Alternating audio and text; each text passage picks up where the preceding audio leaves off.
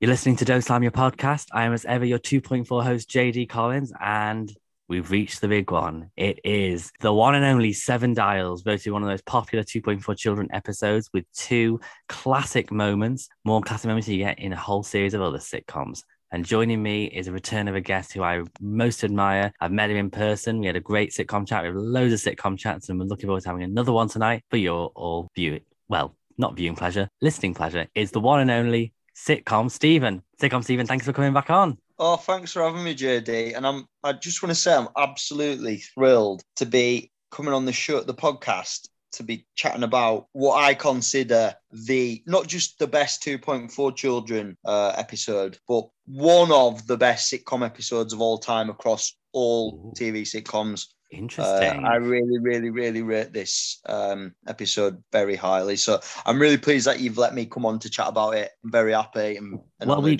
well, we actually, I think it, it means, it feels like a, a lifetime ago that I was starting this out. So we're in September now. Actually, we're near the end of, we're near October. I was starting this about November last year, just getting it all together. And when we got in touch, you mentioned liking this episode, but because I was struggling to find people wanting to do series one and two, if I'm being really honest, people who said they were already going to come on, I'd say, oh, you know, could you as a favour just come on this one earlier? So this has always been the episode for you. We've had lots, we've had it requested so many times. So here you are, and we're going to have a great chat now. And if you if I remember correctly, you you saw this episode on a plane. Yeah, and I was looking at the, um, just before I came on, I thought, I, I, I double-checked when the episode was broadcast, mm. uh, and it's October nineteen ninety-five. So I just remember, I thought it was maybe ninety-six when I watched it, which it might have been, because it, I mean, it wouldn't have been, I wouldn't have watched it on the airplane when it was close to broadcast. No. So I think it was either nineteen ninety-six or nineteen ninety-seven. I was on an airplane. I'd have been seven years old, I think. And it was when airplanes didn't have, this wasn't back in the day when, you know, this isn't like recently where you've got like a screen on the headrest in front. This was like an old school Monarch airplane where there's like two or three or four televisions at the most, and they dangle down the ceiling, um and Amazing. You don't get to pick. The entire plane is watching. Well, I mean, I'd be very happy if I was if that was the case, watching two point four children or something of equal brilliance, and a great and a great actually a great episode as well. And so, do you want one of your favorite episodes of sitcom ever? Let's go into it. So, as ever, before we do go into the review, I'm really intrigued to know what Andrew Marshall has to say about this one.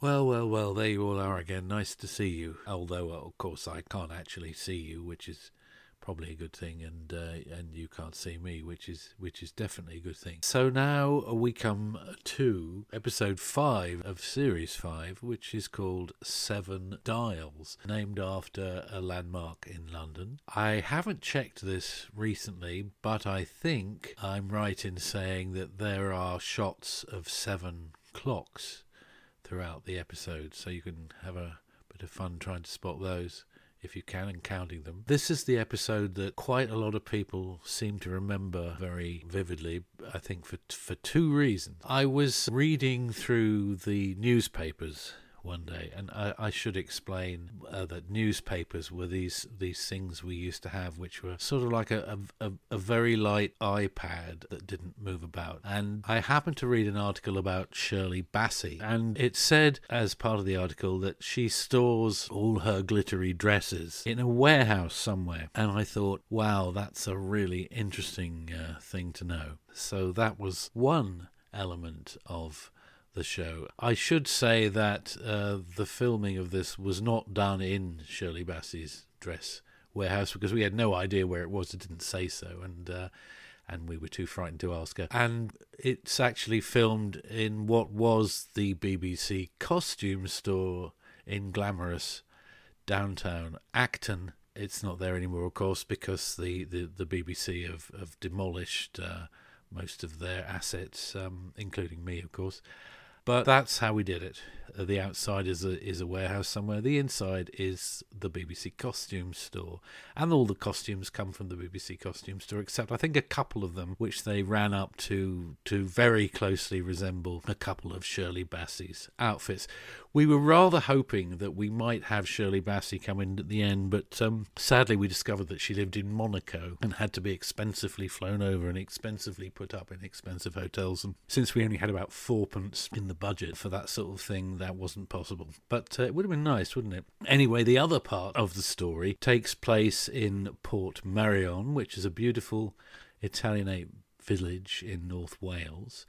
Uh, and it's the place where a great deal of The Prisoner, the I T C series starring Patrick McGoohan, was filmed, including, I think, the actual house that was supposed to be his house. And we also had some members of the Prisoner Appreciation Society who came along to dress as the extras in the scene, and they were were great fun and uh, added a huge amount to the shoot. I do actually, and this is this is the only, I think, thing we have with this, I do actually have some behind the scenes shooting at Portmeirion video footage. Uh, unfortunately, uh, it's on a V H S tape, and I've no idea now how I can conceivably get that off and put it uh, where you can see it. But if I ever do, then I'll, I'll, I'll try, if I ever find out how to do it. So, Seven Dials, the Shirley Bassey dress stroke Prisoner episode. Take it away. The episode begins with Bill and Ben in bed in the complete dark. An alarm goes off and they both wake up. Ben says it's three o'clock and he must have set the alarm wrong. Have you ever done that before, where you've set the alarm earlier than you, like considerably earlier than you would have by mistake? I have, and it's horrible. Never. I always wake up a minute before the alarm, so I never even get that horrible moment where the alarm wakes you up. You're someone ever. who can't cope. You clearly have something that means you can't. It's like me. I can't cope with alarms. But for some reason, that one one time I was supposed to be up at seven, and I, my alarm was at four, set for God knows why. But knowing I had three hours left in bed to sleep was wonderful. It's a lovely feeling. Oh, it really is. And so he pretends to go back to sleep, and he does it so well when he just like leans up and just checks that Bill's asleep, and then sneaks out of the bedroom, sneaks downstairs, walking backwards down the stairs. I mean, that's a really that's a skill that I've never done that before. I'd probably slip. Dangerous.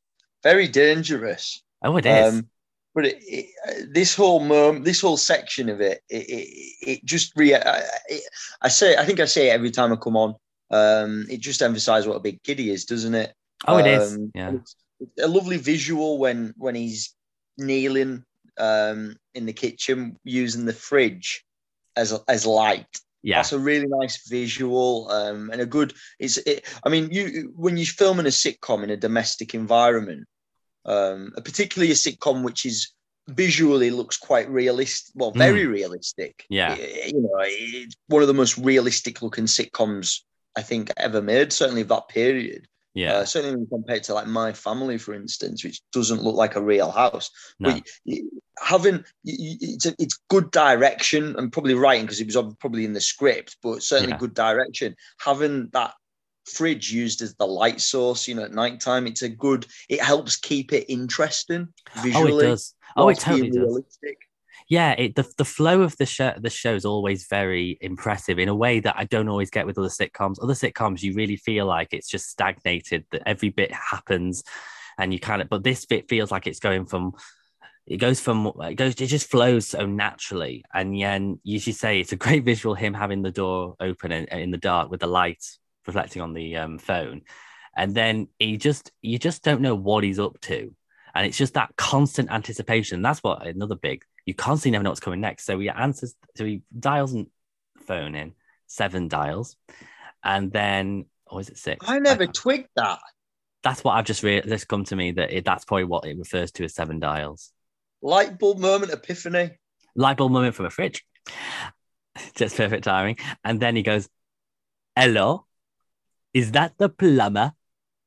I think that's the right impression. I, I've heard worse, worse Welsh accents. Thank you. Oh, it's a Welsh accent. Right, okay. Oh, no, I know. I can do a better impression of it later. Paddy's Cafe. So it, we, we have the return of Roger Lloyd-Pack in the second of the Jake Klinger trilogy.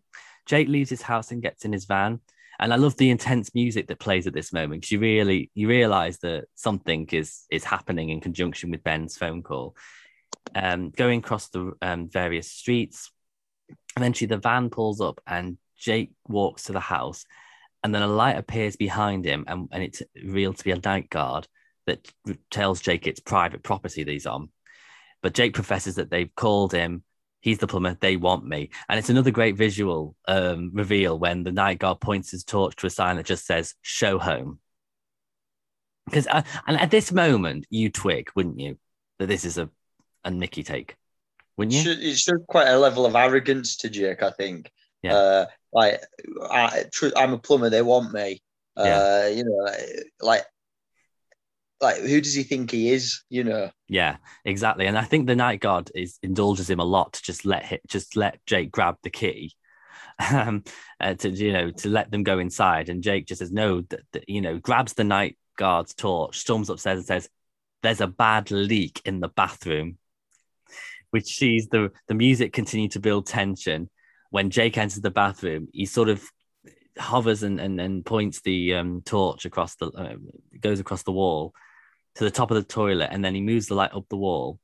And this points to a sign that says, here it is, and an arrow pointing right down. And as he moves, it reveals, stuck to the wall, an actual mouldy leek, like the vegetable leek, on the wall. And you just suddenly, and you just realise what's happened. And then Jake, you know, like um, when you're at camping, when you go out go camping and you want to tell a scary story, you put a light underneath your chin just to make yourself look scary, illuminate your face in the dark. And he just go he does this that exact thing and says, Ben Porter. And then the great next bit is Ben just wetting himself in the in the kitchen. As you say, he is just a kid at this point. He is he, he's won this particular contest, and yeah, he's just loving it. He's loving life at this point. I think it's lovely as well that he's got a worst enemy. Yes. Um, and again, there's something quite childlike about that, mm. uh, having a worst enemy. Yes. You know, uh, when I was a young kid, I had uh, there was a lad at the bottom of the road who I, I went to school and I hated him, and he was my worst enemy. Uh, you know, and, and and and there's something quite, and it makes it makes Ben more endearing having that. You don't hate Jake. You never hate Jake. No, uh, Klinger, but you, you you love watching them bounce off each other and and rile each other up, because it's. It is innocent. It's never yes. nasty. No. Um, so it just it adds to that that childlike charm. Yeah, really, absolutely. I, I think. And then it, it, you know, Ben's never far away from Bill appearing and and you know questioning what he's up to. She said, "What's so funny?" And then Ben's just Ben is one of those people who's able to just find a way of making an excuse, even if it's the most rubbish in the in the in the book. So he jumps up and just says, um, "The celery." Just says the celery is making him laugh. And I love how Bill grabs, grabs out the fridge, and then David runs down. He's almost fully dressed in a, in his school shirt, and I love I love how Bill is so. Now in this moment, I think she's just la- joking, laughing when she's holding out the celery, going. It's quite an amusing little moment, showing that she's just kind of she's probably tired, and she's probably just trying to think, what this crazy man I've married, I'm just going to laugh at the celery and just try and understand him when he do- when she really doesn't. David asks what she's doing, and she says, oh, nothing, and throws it back in the fridge. David can't sleep. Bill asks him why. She reminds He reminds them of their promise. And it's just a typical Bill to David response. If alien visitors come during the night, we'll wake you up. And then David says, no, you, you the promise. And, you know, he doesn't ask much, and they've forgotten, you know, Bill says they haven't, so David says they'll know why he can't sleep. You know, it's that kind of to and fro conversation of they're trying not to show that they've forgotten, and he's trying to sort of, he thinks they understand, or he's trying to maybe get it out of them that he knows that they've forgotten. I love I love the bit as well where, um, where Ben says something and Bill doesn't approve, so she whacks him over the head yes. with the tin to kind of correct him. Yeah. Um, it's a nice bit of visual comedy. It's not like a hilarious bit, but it, it it it feels like something, I don't know, maybe might it was it, it probably could have been in the script, but it, it things like that always feel like they're done in rehearsal, and it's and it's Natural. relationships that maybe the actors have got together, and they know how to yeah. improve on dialogue and in, improve on the kind of make it more feel more authentic, if anything. Definitely, um, and, I, and I think as well, when you look, it do, she doesn't whack him too hard that it probably wouldn't hurt. It, it's enough to make a noise, but it doesn't actually no. hurt you. And those kind of tins don't hurt, don't actually hurt that much, do they? Not that I've ever backed myself again, over the head with one.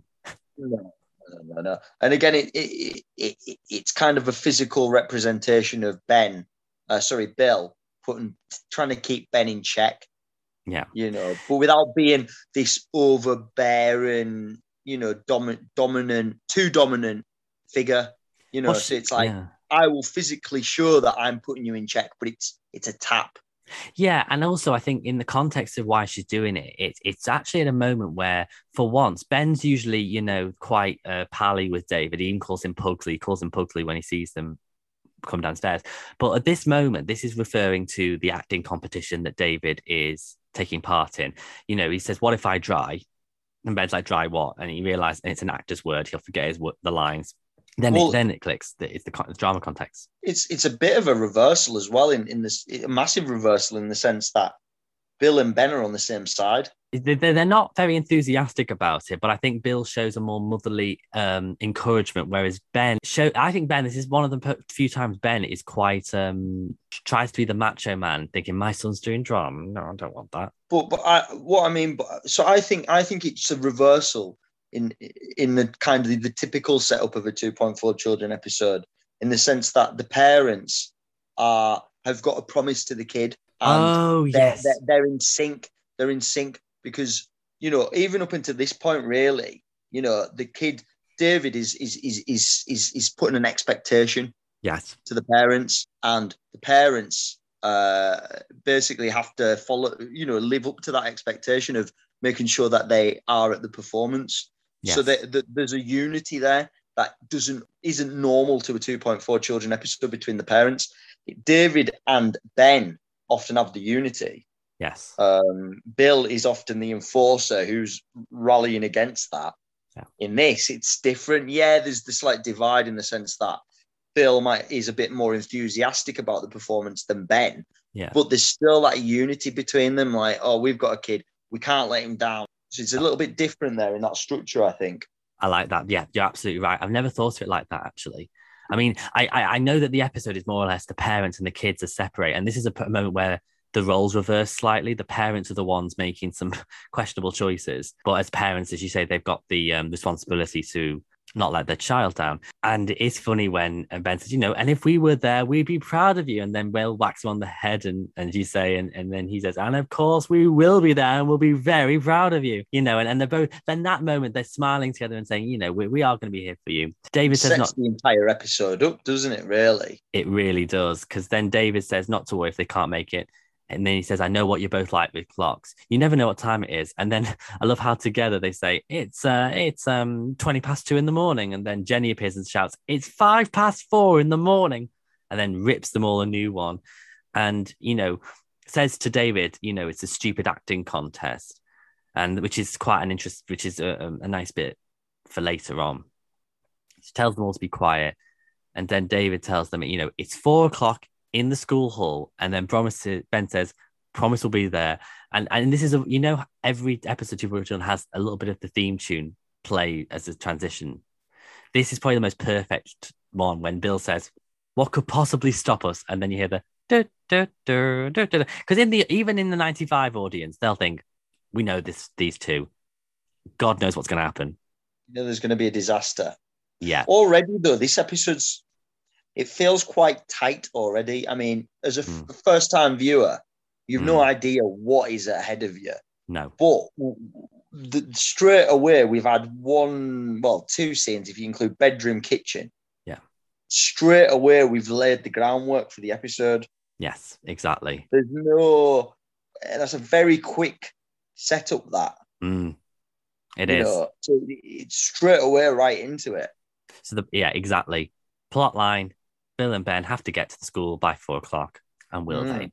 So we go to Paddy's Cafe, and the clock shows ten forty-five, and we see this clock that the whole, that the visual of the clock just appears throughout the episode, that idea of time, and they've got to keep an eye on the time, and what time is it? Sean is the new owner, um, and he asks Ben and Christine if they... Well, and Christine says it makes a change from the other way around. And I had to think of it, I'm like, what does she mean? And then when it's explained, a healthy man eating a condemned breakfast, which I like. And then Ben asks if she'd rather go to the burger place. And then Sean's like, oh, it's very unhealthy in there. We don't have any additives in our food. And then he sprays, he proceeds to spray some antiseptic thing on his apple. I mean, in the dodgiest place in London. There's probably places like that now. Was it not furniture polish? Could have been. Oh, it might have been, actually. Did, did it have the I label on it? it well, I don't know, but I thought it was furniture polish. But either way, it's not. It's it, it's gonna. It's not gonna be good for you. No, it won't last. It won't make the apple last long, and it won't be good for the people who eat it. And then he asks them if there's anything else they'll want for today, and Christine just replies with, "Yeah, the runs, I should think." Which is a great line. Ben asks for an orange and Sean says he'll defrost one. Just just reinforces how the storage of food storage, hygiene regulations that went on in that, in that place. Probably before the, the, the, the strict hygiene regulations. If it's places like that pre two thousands, yeah, I can see why they came in. Yeah, absolutely. Jake enters and Ben refers to him as Jake the Klingon, referencing his Star Trek obsession from the episode Beaming Up Scotty. And it's plumbing, Jim, but not as we know it. Ben just doing it once again, taking the mickey, bit of banter. Jake then says, I have long discontinued the childish interest in Star Trek. And then Ben says he's heard that he's got, he, get, he has to get up early to go on a trip with some other fans. And then Jake says, yes, and I wouldn't have been late if I hadn't overslept. And in this moment, I think you think Jake, I get a point that he, I feel like he knows and then he doesn't. He's just trying to get the information out of Ben. Do you get that vibe? I think so, yeah. Um, you, you, you, it's it's common sense, isn't it? Yes. But it's it, he's trying to play it cool. Yeah, exactly. And then he explains that he's transferred his allegiance to a more a mature body of work. And then Ben asks if it's The Magic Roundabout or Noddy and Toyland. And then Jake says that the subject of his latest homage is the fascinating programme known as The Prisoner.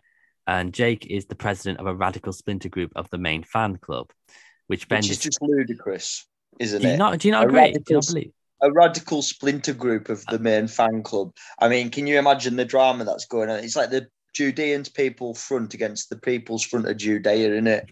what, what argument? I, I, surely there's a full... thirty minute sitcom episode in, in, in, in the Prisoner fan club and, and them doing a splinter group, surely. But who would be more, let's let's let's question this. Who would be the more toxic fan group, the Prisoners or the Whovians? Oh, there's a there's a Doctor Who, I mean, fan club wise, fan wise, fandom wise. Yeah. That that that's that's a whole new realm. Especially when you get into the whole modern day Who stuff, because there's new Who fans versus old Who fans. And yes. Then there's the Jodie Whittaker haters versus the Jodie Whittaker lovers, mm. the Chibnall element as well. That's a yeah. whole minefield. So, yeah, th- I mean, th- th- bear in mind, this is geek fandom that Jake's getting involved in pre-internet. Well, no, just the internet probably just starting off then. Forums probably.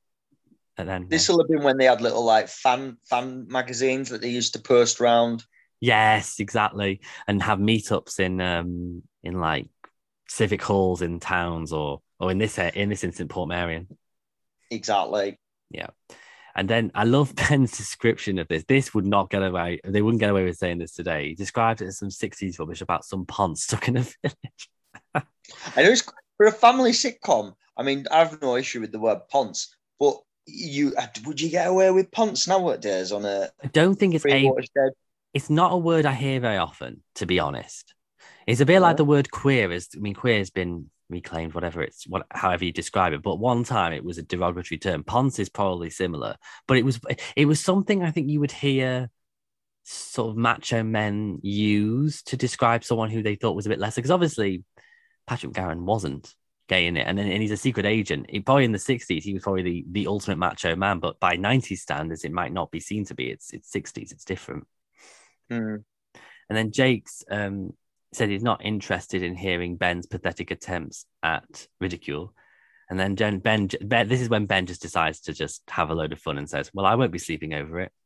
And Jake says, why you say that? And then Ben turns and goes, oh, no particular reason. And then Jake storms over towards Ben, you know, knows instantly what's happened. And I love how Christine, she's like, you know, tiny compared to to Jake and, and Ben, and she's just nice visual. It really is. She's a she's literally a rose between two thorns at this point. She's just trying to back them off, and she's scary, so you would do so. And then very she's small. Just, yeah, very small. It's a nice visual because she is small compared to the two. So when she's pushing them, mm. keeping them apart, it's a nice visual. I like the.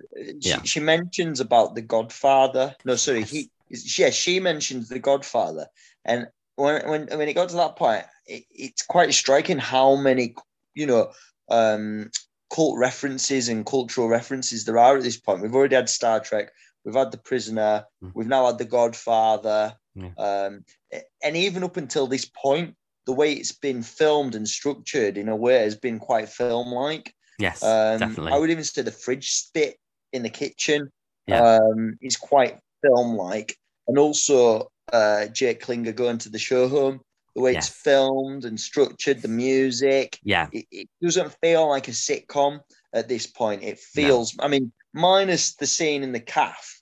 Mm. Um, and the studio audience. Yeah, yeah, yeah. It feels like um, a bit more of a kind of a act, comedy action kind of film, really. Yeah. But it, it's it's kind of also, it's it's when it's not mimicking that, yeah, it's referencing it. The show's always been one that has a reference to cult T V of the time mm. and stuff that, and the thing that makes it so relevant now is, you know, Prisoner at this point was what, near thirty years old, and The Prisoner still to this day, we'll go on to it in a little bit, but it's still a cult fan base, it's still a cult show now. And then The Godfather is still a massively popular movie Um, from an era that people consider the best of film. seventies is considered the best decade. But the thing as well, you saying about it is very cinematic, and the vision, what I love about two point four Children's pa- use of parody and homage, it's not just episodes or, or like T V shows or film, but genres. So if they're doing action, if they're going to do horror, they really play up the production values that's beyond what you get in your average sitcom, which again, deserves why deserves more credit. So, and then when you, as you say, The Godfather, he mentions, and then Ben says, that was a horse's head. This is quite the reverse. Such a savage line towards Jake. And then Christine warns Ben that he'll get in trouble. And remember what happened the last time. And, you, and, and then Jake says, tell, you know, you should listen to this one. You know, she's talking sense. And Ben's like, no, I can look after myself. And then Ben mentions that, you know, they would be finishing early anyways. He has a important meeting. He can't miss, sort of.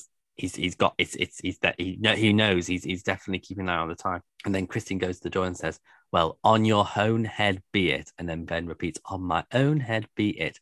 And she slams the door. Perfect. Use the word. Christine storms out, and then this is a wonderful visual. You've got the the clock on the wall just falls onto the shelf, and then the shelf underneath sort of slants sideways. The clock then tumbles down that. onto a shelf, onto another shelf, and then causes the vase to fall and hit Ben what, white and bang on the head, and he just falls off. Um, and he's quite a, a realistic, you know, it does look like he's he's really had a nasty bang on the head, and he collapses to the ground, and Sean asks if they should call an ambulance, and then Jake, and, and this is when Roger Lloyd-Pack just, just in, you can tell he's enjoying being the villain of the episode when he says, I don't think that will be necessary. I have my van with me. He's he's, he's a sadist. He is. He is like a, a Disney villain at this point. Well, have you seen it? Did you ever see him in Doctor Who playing John Lumnick? Oh, the Cybermen one. Yeah, he's yes. quite scary. Yeah. He wants to be. Yeah, he was also in Harry Potter and the Goblet of Fire, and he wasn't quite a villain, but he had a villainy-esque look about him. He was, I think, he, his his character was someone quite well up in the magic ministry thing, and yeah, he was he's easy, you know, he was a, he I think he did Shakespeare as well. He was a really, you know, for all the comedy that we know him from as as T V fans, he he was he did some amazing theatre work as well. Very mm. classically trained actor. At a different location, Bill and Rona leave a warehouse. Um, Rona has a video camera. They it was their last contender for a business property, um, and Bill was convinced they'd find something special. You know, as, as I said in the last couple of episodes, you know, this series, well, the whole of two point four Children is about the sort of development of Bill and Rona's um, dis- business. You go from the, the, their job in the first series, kind of getting unemployment in the second, third series, they're sort of building it up. The kit, fourth series, the kitchen, and now they're looking for their own property. And this has lasted the whole series, and, and based on timelines, it's lasting for months as well.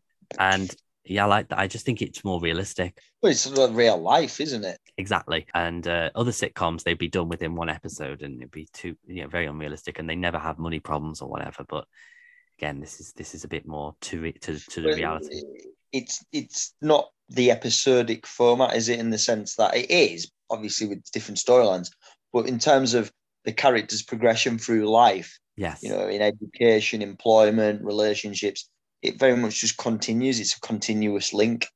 Exactly. And it feels like it, it feels like by the end of it, where they become, where they're up to with their business, and you see from the beginning they have gone on, on a on a very um, long arc and learnt a lot about themselves as as individuals in the process. Rona says um, the, the second to last one could work if they replace the windows, and as Bill says, all forty of them. Just you can just imagine what how much is in on those walls. That'd be such an, a big task to do. Bill checks her watch and says that it stopped at ten past one. And then Rona mentions that there's a church around the corner, which um, she obviously would have a clock on it. And then Rona becomes entranced by something. Go on. Which really, I was just going to say with that, when she said about the the church, yes, it makes you, you know, in twenty twenty-one, you think, let's go look at the church clock. You know, mm. I don't know if anybody my age or your age would, would think to do that. Like, oh, I can't tell the time. Oh, I think there's a church around the corner. I'll go look at the church clock. But it's really, um, it, it's endearing that she says that, I think. Mm. You know, very weird for me to say because it's twenty twenty-one again. But, you know, um, it, it kind of does date it as well. You know, oh, yeah. Because we don't have a mobile phone. Everyone just has a mobile phone, don't they? She's forgot a watch or her watch isn't working, yada, yada. Or I'll go look at the church clock. Love but that. We're, I think, I I, I would disclaim, I, I will, I've been always called an old soul. And I'm and and you would I get a vibe from things that we talk about. You're kind of an old soul in other ways. Am I kind of right in that in that observation? Well, I am a bit older than you, but yeah, probably. Yeah. I mean, not very old in age, but just I mean mentally. You, you know, we like a lot of old shows, we like a lot of old sitcoms. We yeah. talk to a lot of older people, and I love hearing about, as you say, things that people used to do before modern technology. So I'll, just to digress slightly, something that really intrigued me. I watched a, rip, a, a documentary last year on the Yorkshire Ripper, and there was a, one of the cases where there was an evidence where it was a letter. And basically what they would do across the U K, they put billboards up of this letter and said, do you recognise this handwriting? And one of the police officers that was on the case said, well, you know, people recognise the handwriting, people, their families, members' handwriting, don't they? And I'm thinking, I genuinely couldn't recognise any mine, anyone I know's handwriting now, because it would be as scruffy as everyone else's, because no, no one uses, no one handwrites anymore. I don't, I can't remember the last time I handwrote anything. Just a digression. You know, it's interesting though, like to think that that, that happened, you know, because I, I can't imagine the police putting a letter up and, you know, there's a mass campaign nowadays. Well, nowadays um, you could, tra- you could, there's D N A to, to trace people's handwriting, isn't there? Probably well, happened exactly. like twenty, that probably came into practice ten years later, possibly. But it's weird to think how people's mentalities all changed. And yeah, again, I like that. I like that when it captures that time, because, you know, people live in history and we need to mm. know where we all come from. So. Definitely. I really, I, I just adore this section now. Rona becomes entranced by something else, something she didn't notice when they drove in, another warehouse. And what I love is you see the visual of her looking at something. And then when you see the the um, the camera shot of them walking towards the exterior of, the, of this other building, it's like the lights of the of the sky turn red. It's very weird, and I can't determine whether it's if it's done like it, like something's been done with tampered with the visual, or it, that was the color of the sky that on the day they recorded, because it looks creepy and like a bit foreboding. What do you think? Uh, I didn't actually notice the sky. I, I think I was more um, the music. Kind That's of what I was going to say. Yeah, the um, music is creepy. Yeah, but intriguing. And again, kind of makes it slightly film-like. It's like a horror film. Well, the music is is kind of telling me how I should feel. Yes, um, there's something bad's coming. It's driving the story along, because otherwise, and I suppose, you know, in a sitcom, particularly mm. a family-based sitcom, why would that? Yeah, there'd be mystery, but it wouldn't be as exciting, would it? Oh, there's a warehouse over there. So the music is really important at this point. Yes, and it I... really adds layers to it, and and and and, and does just does kind of stops it just from just being a oh, there's a warehouse. Yeah. I wonder what it is. Let's go and have a look. Yeah, the tension builds. Like, and and and up until this point, you don't know what the payoff's going to be. No, exactly. Now, if you've watched two point four children episodes in the past, you'll know there will be a payoff, because there always is a payoff with two point four children. But I don't know if many people, I mean, I'm assuming everyone who's listening has watched this episode, but if they haven't, spoiler. I'm, I'm assuming they will. They, most people wouldn't, if they hadn't seen it, expect the payoff to be what it is. This um, is this this is the series. This is series five's equivalent of the Cobras, because you don't go over to a friend's house and expect escaped Cobras to appear in a in a in a living room. It is one of those. You, it, the thing about this show is you never quite know what, as you say, you never know what the payoff's going to be. It's something so left field. It is. It really is.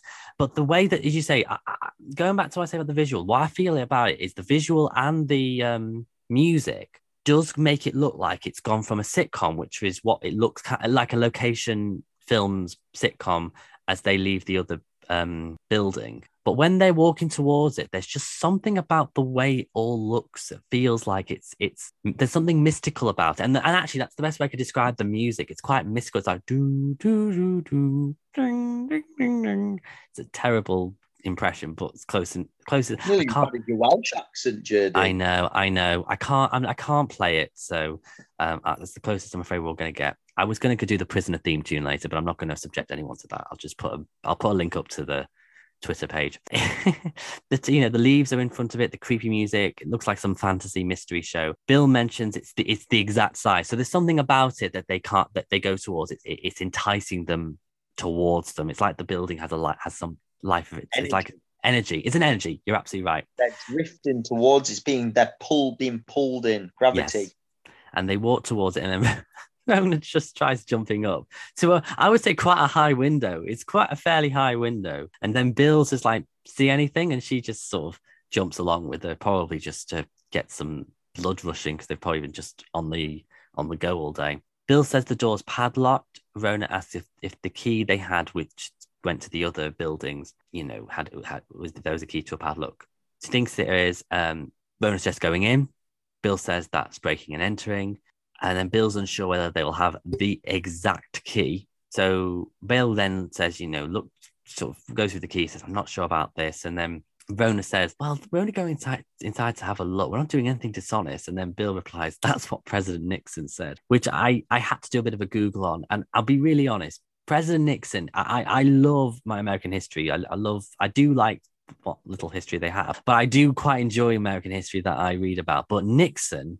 and the whole Watergate thing is just something that I cannot wrap my head around. And I think it's something to do with that. I tried to under... Basically, there was a scandal in the seventies, and President Nixon, I don't think he orchestrated it, but he knew about it and he claimed not to. A bit like with what happened with Bill Clinton with Monica Lewinsky. Said he didn't do it. For all lines, wasn't it? Yeah, it was something like that. And and he and he said a few things that were that be, that came back to haunt him. Like he said, "I am not a crook. I am. Not, I only know that line from Missus Doubtfire. I am not a crook," uh, which again came back to haunt him. Just like Bill Clinton going, "I did not have sexual relations with that woman." This will have only been twenty-one years after Watergate.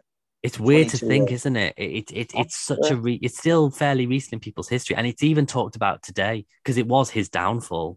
He he didn't he, he wasn't the only president to ever have to ab- not abdicate. Tell we're British. Um, he, the only president who had to step down because of a scandal. I think Bill Clinton didn't have to step down. I think he was close, but yeah, yeah, yeah, yeah. yeah, yeah. But it, so, it, it feels yeah. like a long time ago. Watergate. I mean, I wasn't there. It was before my time, but it was closer to this than we are to this.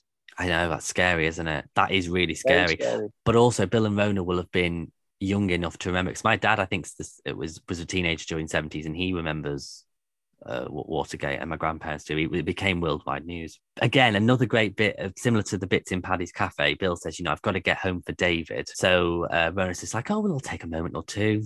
Another bit of irony there. So eventually, Bill uses a key and opens the padlock, and so they can go inside. So David is walking down the school corridor. Maggie, his drama teacher, appears and asks if he's ready. David then a- responds with, you know, asking what the judges are like. And she says, oh, the usual monsters, egotists and depraved. And then, she, yeah, love that. Very, very um, typical drama culture. It's quite... Did you not think it were a bit creepy when she ruffles his hair? Well, bear in mind, this is this. It was implied three episodes ago that they were having a, an affair. Considering they were doing a graduate spoof, Missus Robinson, and yeah, the, the, it is a bit, it's a bit, a bit touchy feely, which I don't think would be allowed to this today, would it?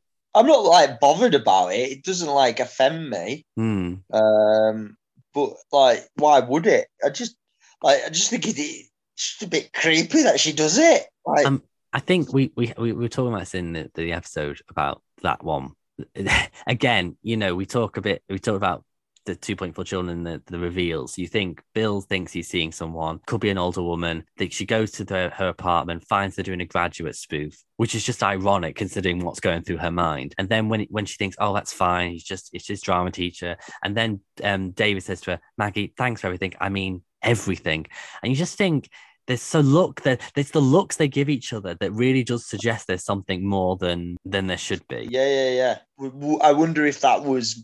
There was more planned on that or not, and it's just mm. something that was left in, or if it was decided at the last minute because it was a reference to a few episodes ago. Makes yeah. you wonder, doesn't it? Yeah, it does. Have you mentioned the bit about her saying, I'm sure they'll be there? Yes, yeah, so I was, I, I, yeah, so she um basically, uh, he says, um, she well, she apologised she can't go to it because she's covering a class. Asks if, she's, if he's reminded Bill and Ben, and then says, um, you know, I'm sure they realise how important this is to you. And that's when it's just the creepy hair flip. And what could happen to stop them? It's again building up this tension of they're probably not going to be there. The bit where um, the teacher says to David, I'm sure they'll be there.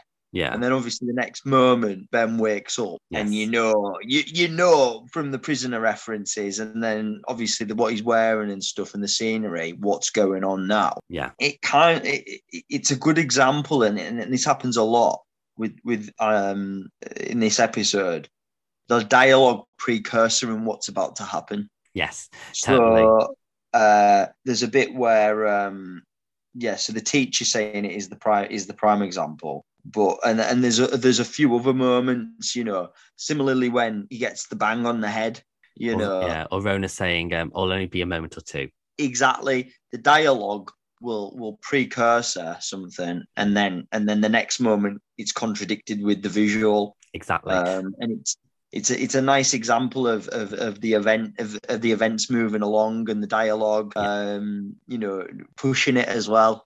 Totally. Oh no, absolutely. And that's why I think you're constantly on edge because you just you don't know what's happening next. You know how it's going to conclude. And indeed this is how it it, it, it, it this scene with David and the teacher go Maggie goes into Ben in Portmeirion. So before we start discussing that, I would like to have a little ch- quick chat about The Prisoner because I think a lot of people know Star Trek, a lot of people know a lot of cult stoves, but The Prisoner I think is one that is probably the as cult as cult gets in terms of, you know, Star Trek. Bear in mind, Star Trek was original. The original Star Trek was on at the same time as The Prisoner. Everyone knows that that it, it's it's so commonly known. So The Prisoner was a one-off seventeen-part serial created and starring Patrick McGoohan, and he was a British intelligence agent who appears in this mysterious village and he can't leave. And there's weird undercurrents going on in the village. It's, the people are strange. Where is it? There's this giant white balloon thing that captures people who are trying to escape.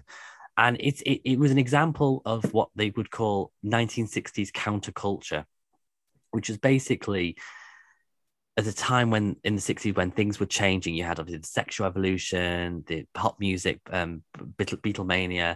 And I think it's also the years when the war was officially over, because in the fifties you had like rationing and, and people were still getting over that, that awful period in the beginning of the forties. But by the sixties, things were changing. And I think p- writers were, were, were and creatives were, were trying to be a bit more transgressive and, and talk about difficult things. And this is at the same time as The Avengers. Can you imagine the fact that these were I T V shows? Can you imagine I T V putting on these shows today? It's bonkers. No.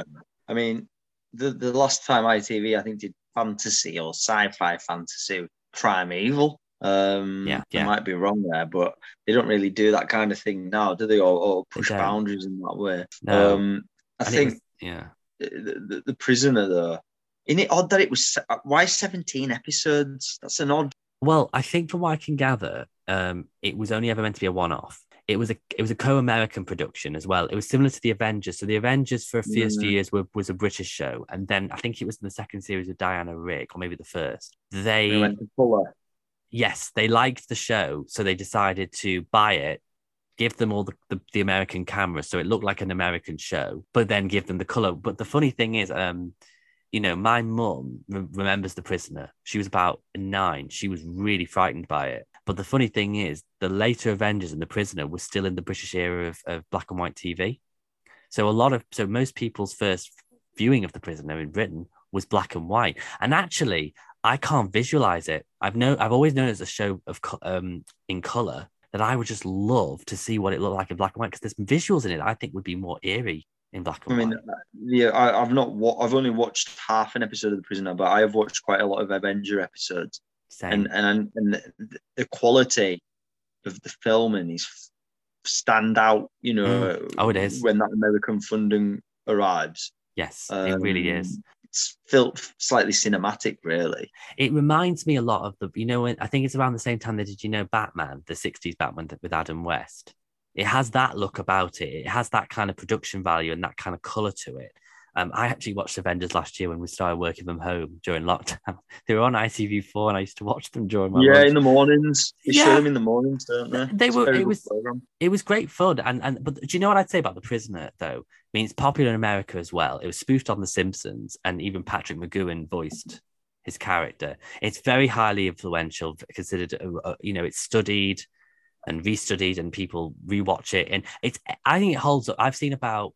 For personal reasons, I've not seen the last four episodes, but but it's not to do with the quality of the programme. But it's very, very... It holds up well in that I actually think some of the creepy bits still stand out as... as there's something a bit unusual about it, and it holds up for that reason.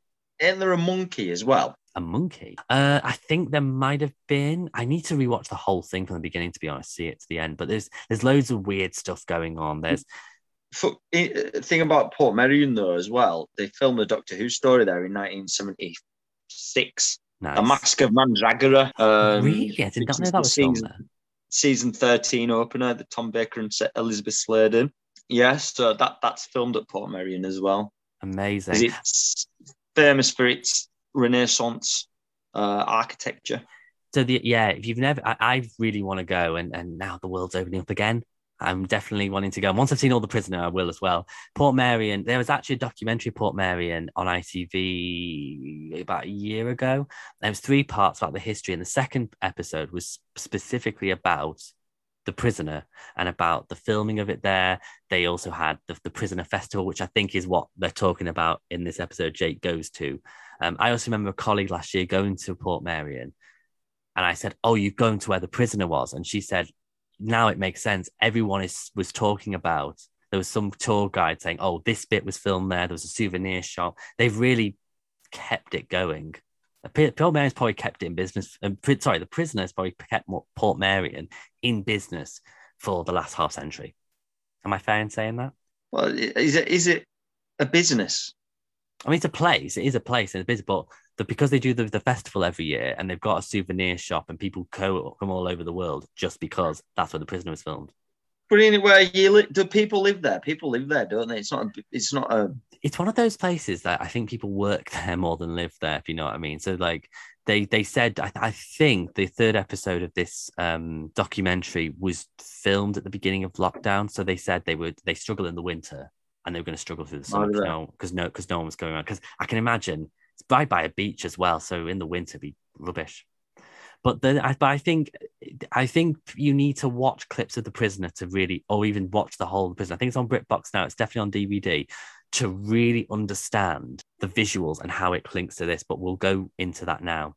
So we see a digital clock that says one forty-five.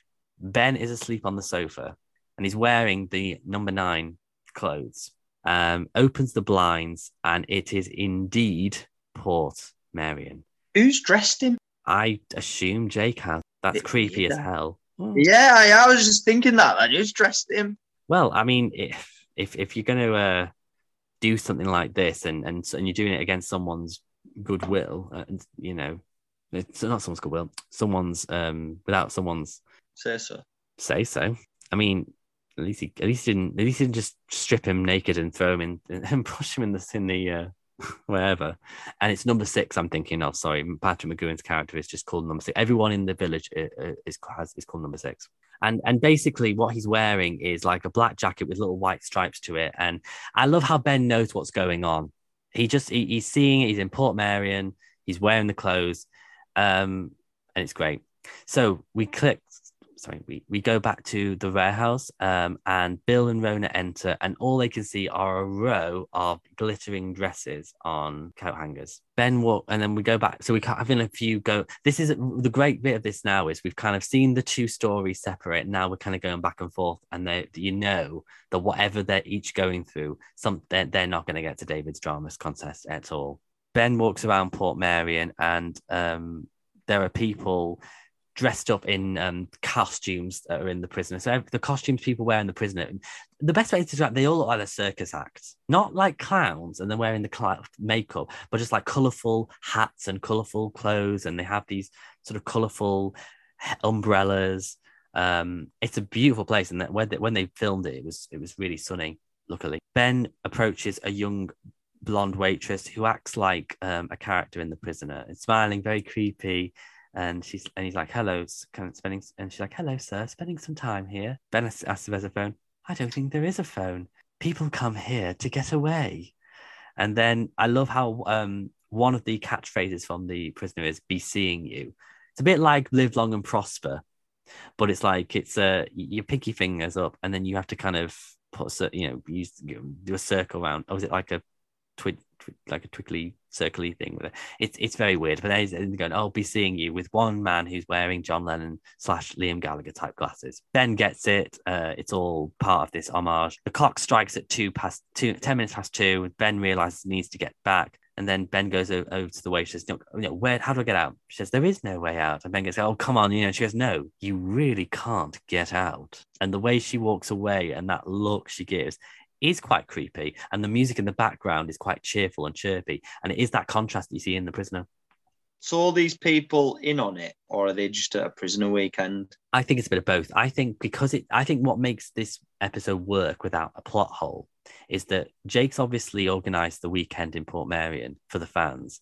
He ex- has told them what Jet Ben's like, and they've all decided to have a go at it. Because I think Prisoner fans would be very, um, very much big personalities and happy to get in on something like this, I think.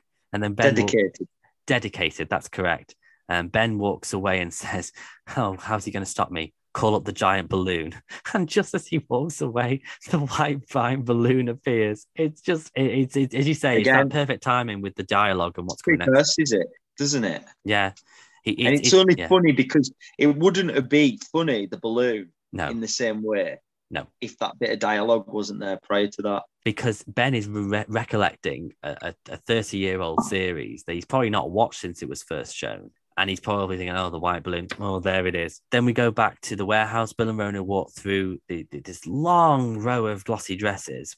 And, one, and Rona initially wonders if it's a costume for hire place, or if they're for Princess Diana's. Bill then grabs a really flashy blue dress and just says, Princess Diana, would if Princess Diana would really go out dressed like this.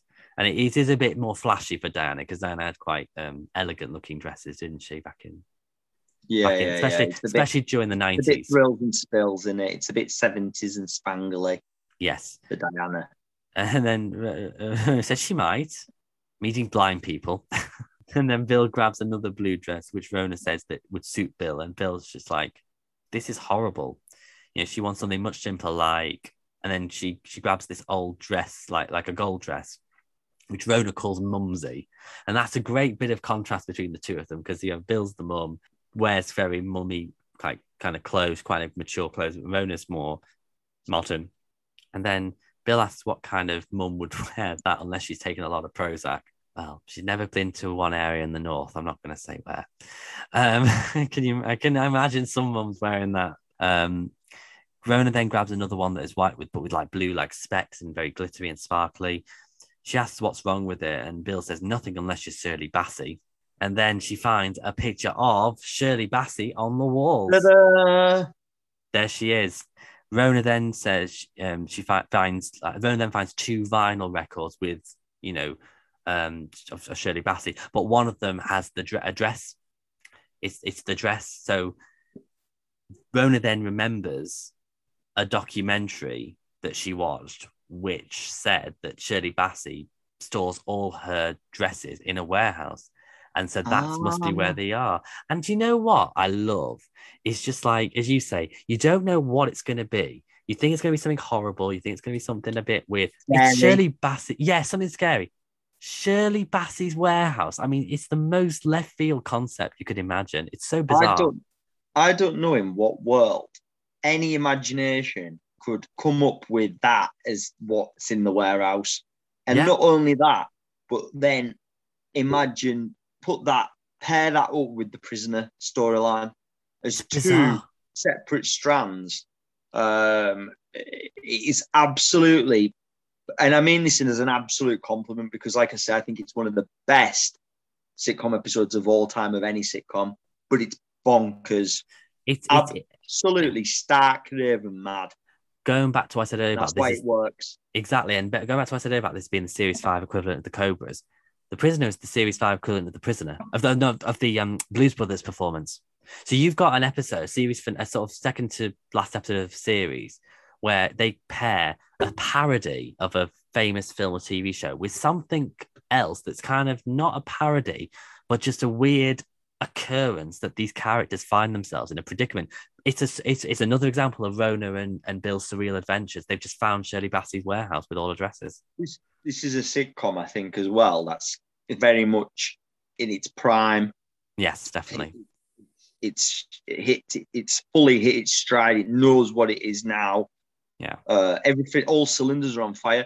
Not many sitcoms, I don't think, would have had the balls to put two very strong concepts like that.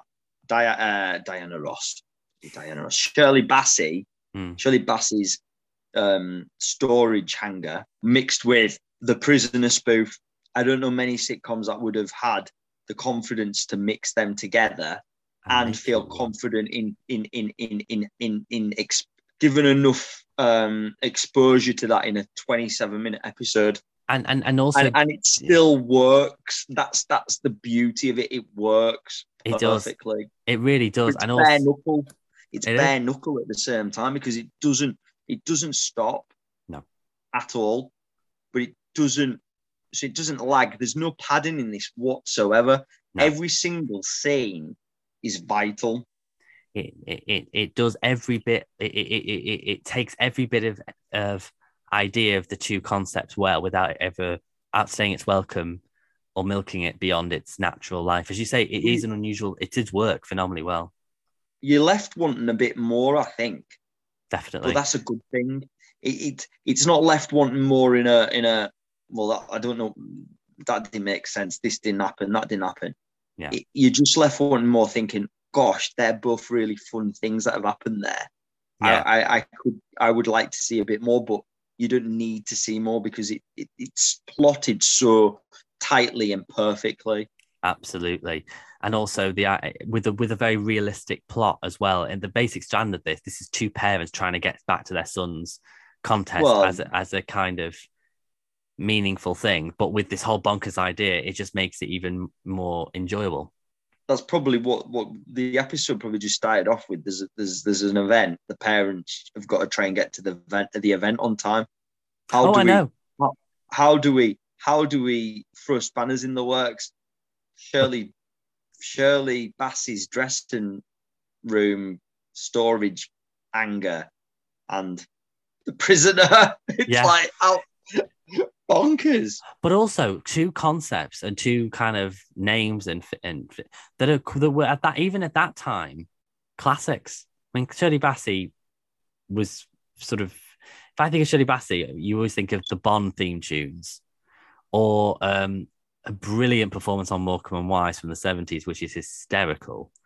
But she was, and although she's always been around, she was still considered a sort of old school singer by that stage, a kind of a, a, a, a what do you call it, um, a legend, and yet so so so so to get something that would have cross generational appeal, because lots of your viewers won't understand any of this prisoner reference, which I'll go back to in a moment. Bill says she can't wear anything. You know, it's Shirley Bassey's. What if she comes back?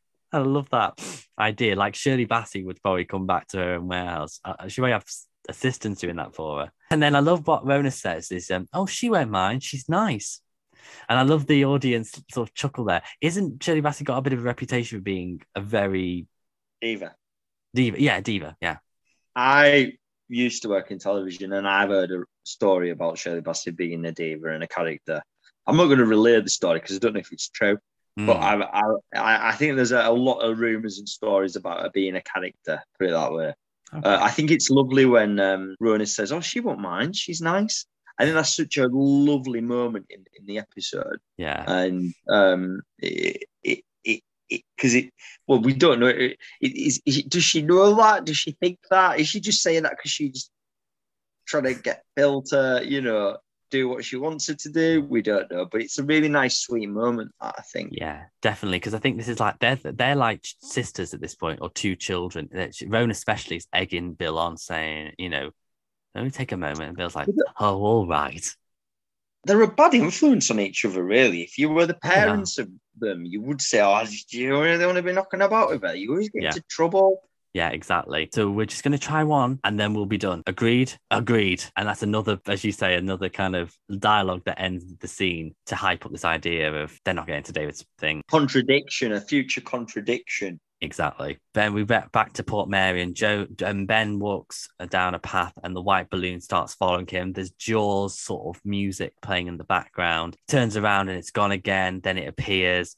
Ben starts to run. And just as he's running, the, the music kind of hypes up and, and, and sort of crescendo. The balloon in the hole of an entrance. You know, it sort of gets stuck, which is quite funny. Um, people are around with the colourful umbrellas. Ben runs away and then the balloon isn't there.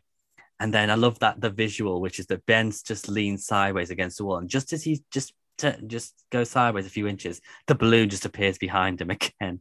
It's just like he can't get away from it. And the, the, the, the, there's, um, again, the music with this yeah. is really setting the pace. And it's creating the humour because yes. there's the bit where the music's the da-da-da-da-da. Like the music's really fast-paced to the, mm. the chase scene. Mm. And then he thinks he's got away. Yeah. And the music stops. Yeah. And then right behind him, just very slowly. Duh, duh.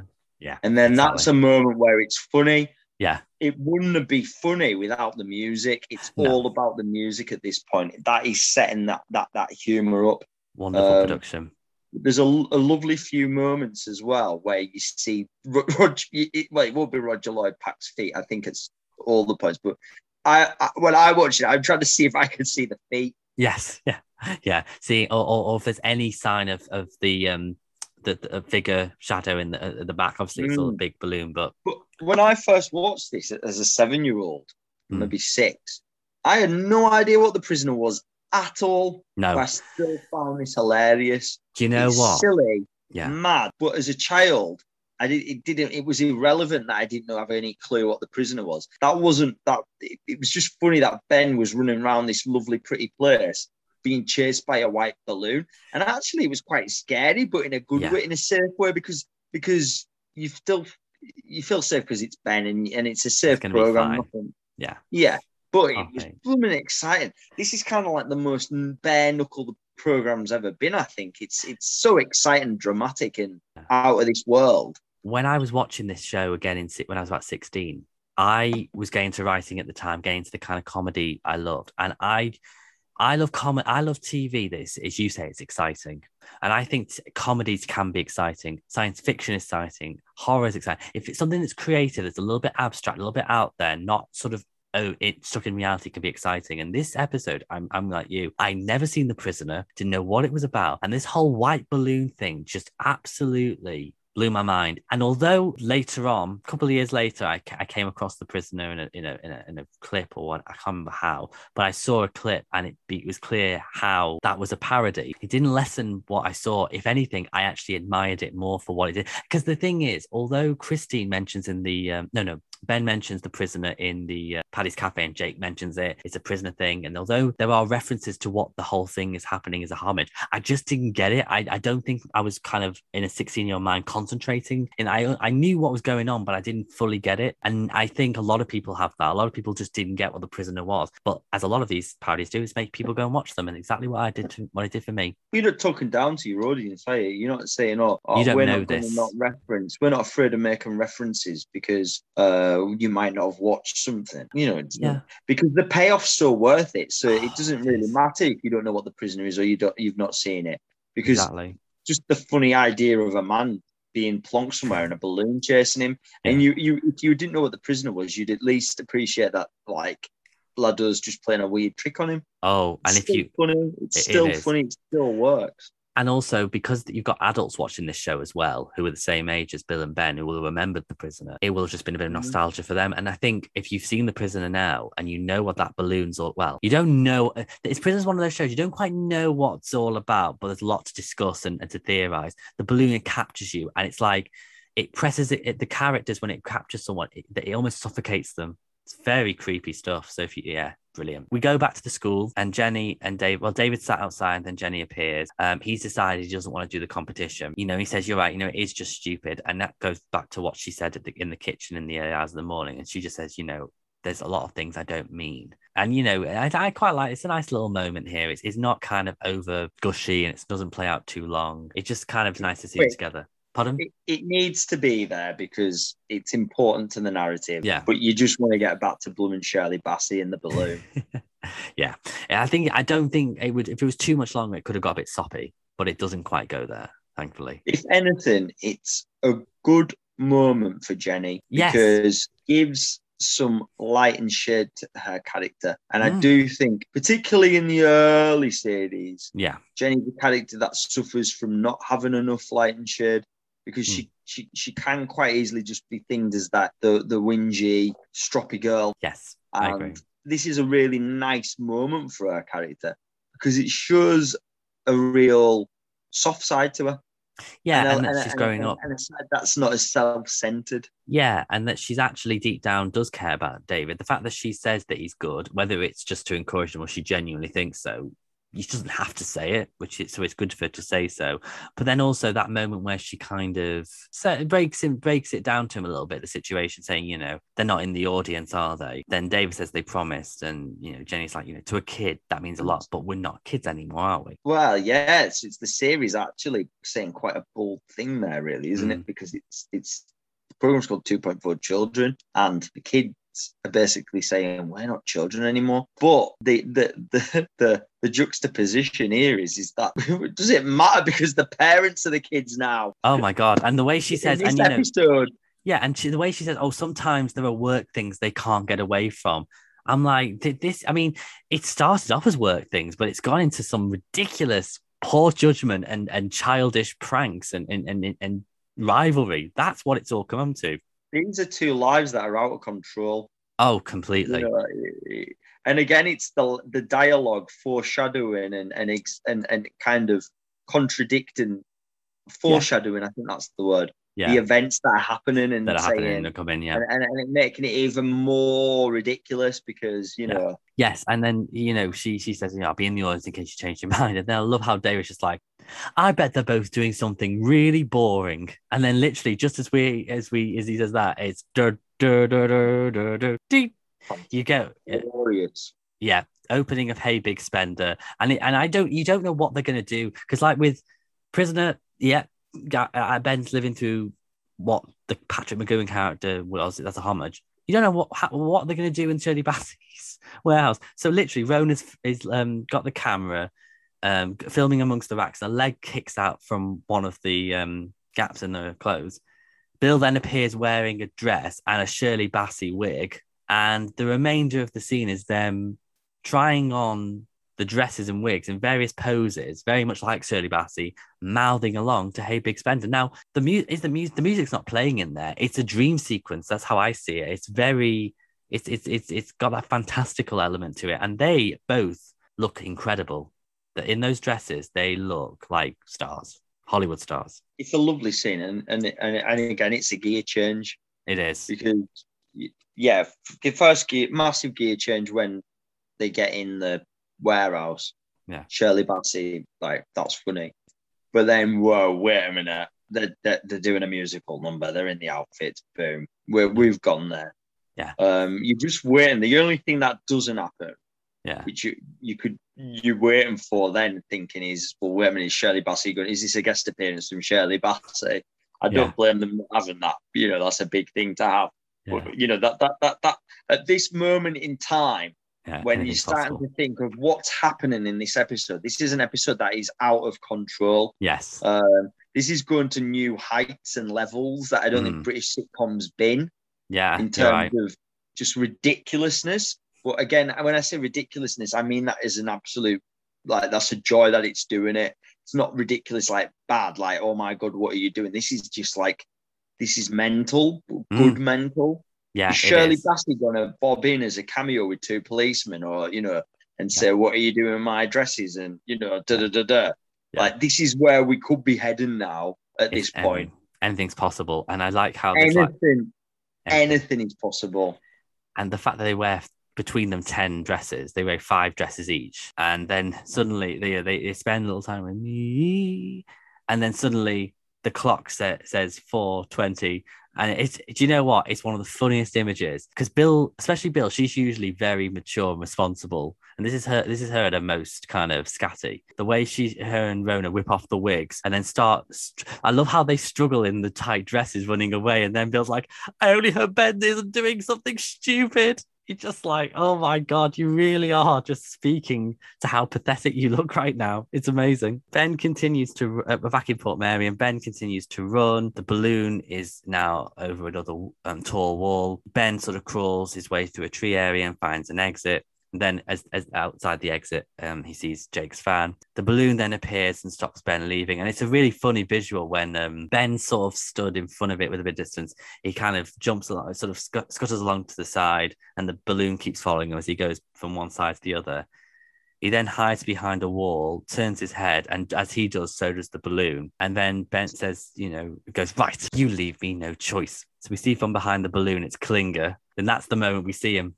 He does it very well, I have to say, the way he's kind of moving the balloon along with his hands and stuff. He's pretty, pretty, um, pretty impressive the way he does it. And actually, that reveal when he's behind, he's behind Ben, he looks manic as ah, looks really evil. This is a crazy man. Like, he's yeah. friend or yeah. frenemy. Yeah. As I, I'm not to the head. Yeah. Could have been seriously, you know, ill mm, yeah. from that, injured, and he kidnaps him, gets him undressed. Yeah. And then basically waits with a giant balloon yeah. to just trick him. I mean, yeah. this is this is ludicrous, but it, the payoff and the comedy from it is that good yeah. that you can just totally overlook all these absolute ludicrous and unrealistic, you know, events yeah. because because it just it is so glorious to watch. He reminds me a little bit of his character in Health and Efficiency. I don't know if you've seen that in the hospital, Andrew Marshall sitcom. He plays a character called Rex, who's an opera. He he does operations, but he's basically obsessed with um, body parts. He's a, he's, mm. he's a bit he's a bit of a sadist, a bit demonic. He's like, what members of the public can I cut up today? Says things like that, and he's got that evil growl about him, and he's very and he's a good character. He's a he's a very um, right wing guy. Goes, my incompetent mail boy gave me the Guardian today, just things like that. And I just think he has that kind of evilness about him as Jake in this one.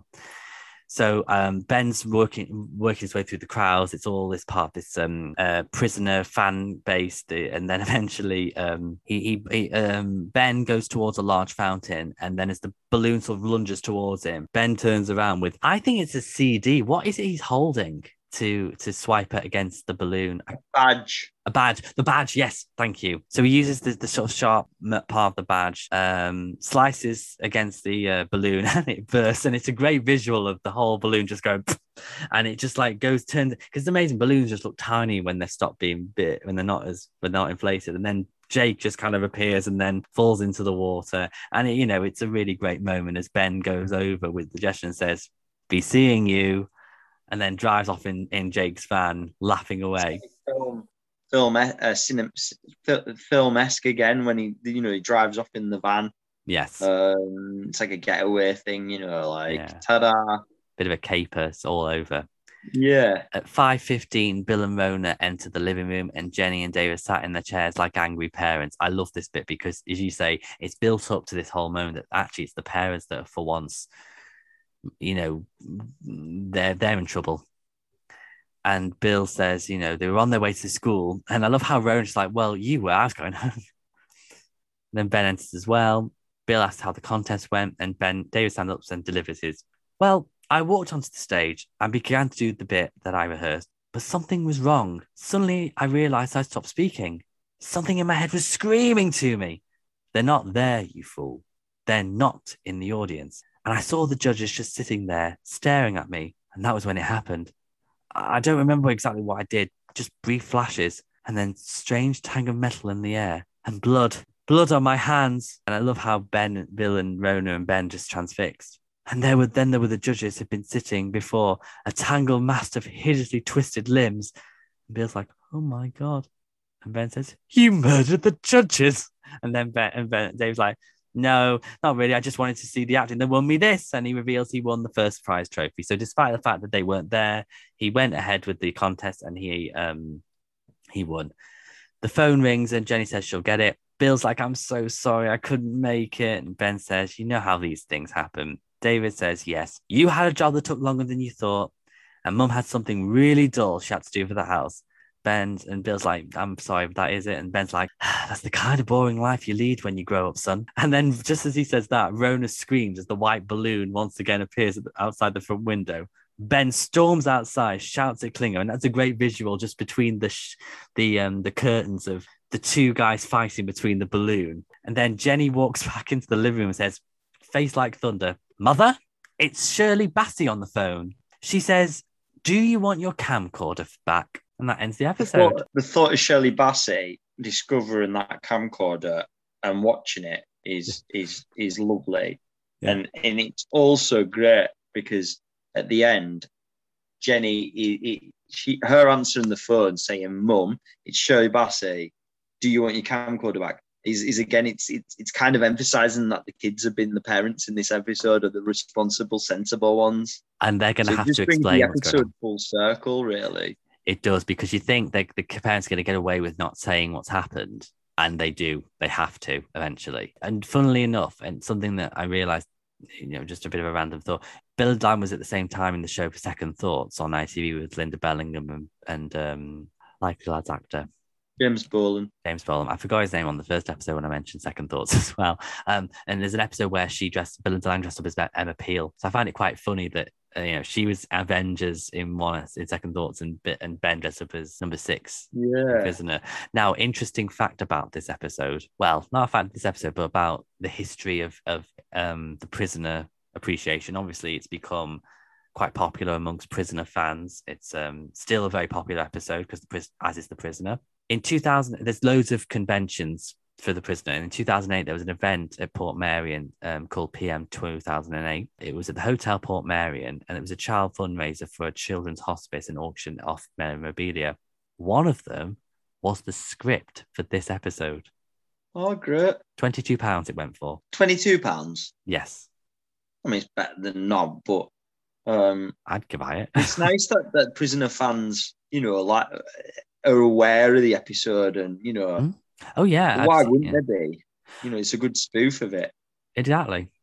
Um, I've seen a couple of Facebook, to Twitter pages who've said, "Oh, remember the two point four children Prisoner spoof? It's it's it's brilliant. It's a classic." I, and I great. think it's really... I mean, to me, this, this episode... This is the fifth episode of the series. For me, it's got series finale written yeah. all over it. It's got...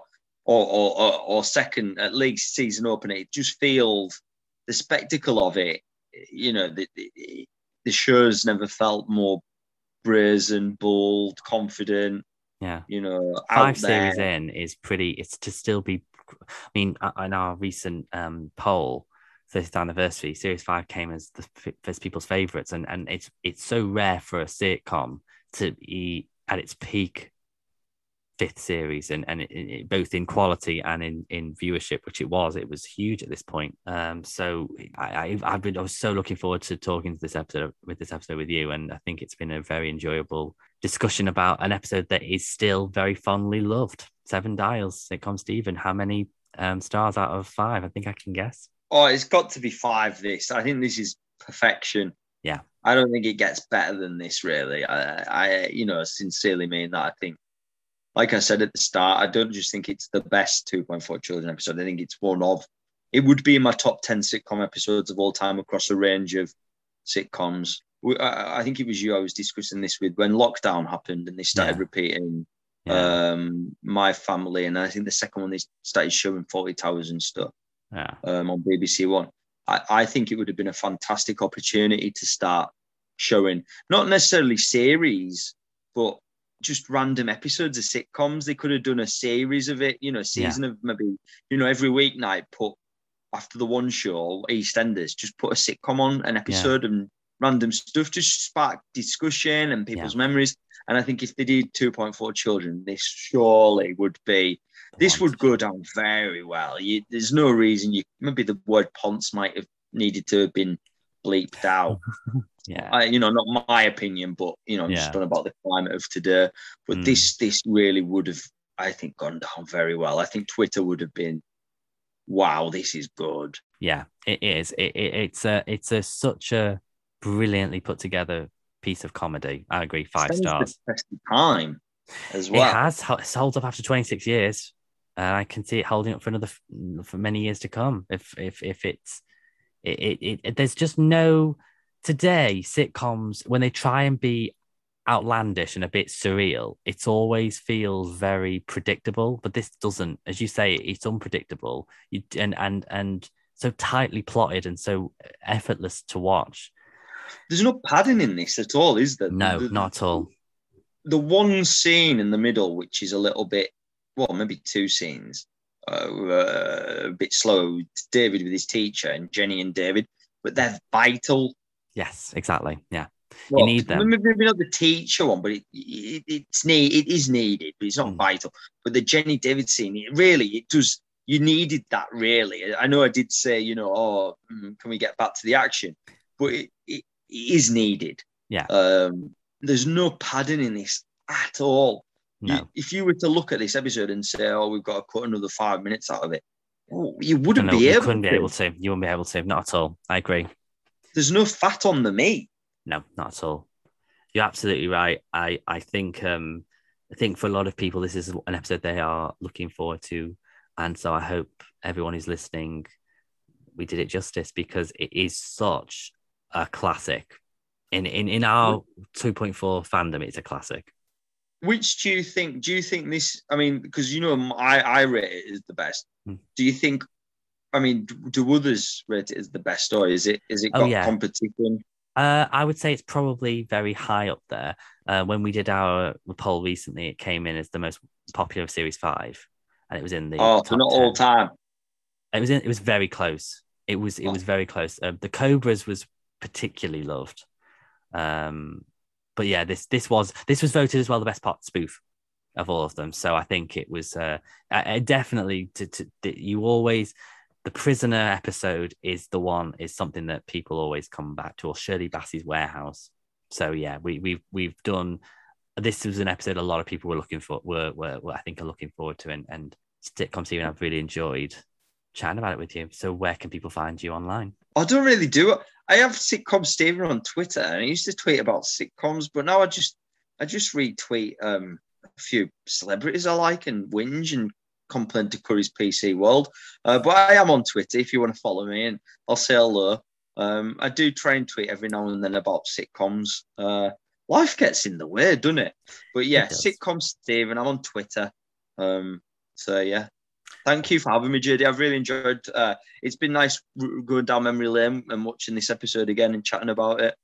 Thank you. If another great episode, another great uh, chat with you, uh, one of my first guests. So it's nice to see how this has progressed for Series Five, and now we're only one well one episode away from the fifth series finale, and then ninety-five Christmas special, then we're on to Series Six. So thank you to everyone listening today. Next week we have our Halloween show. It comes out next week. It'll be The Truth Is Out There. As ever, you can find me on Twitter at J D Collins ninety-five and at J D Collins Writer on Instagram. And our Facebook page is two point four Children Streaming and D V D Campaign. And the Instagram page is at two point four Podcast. Same for Twitter. Next week's Truth Is Out There. Until then, do do do do.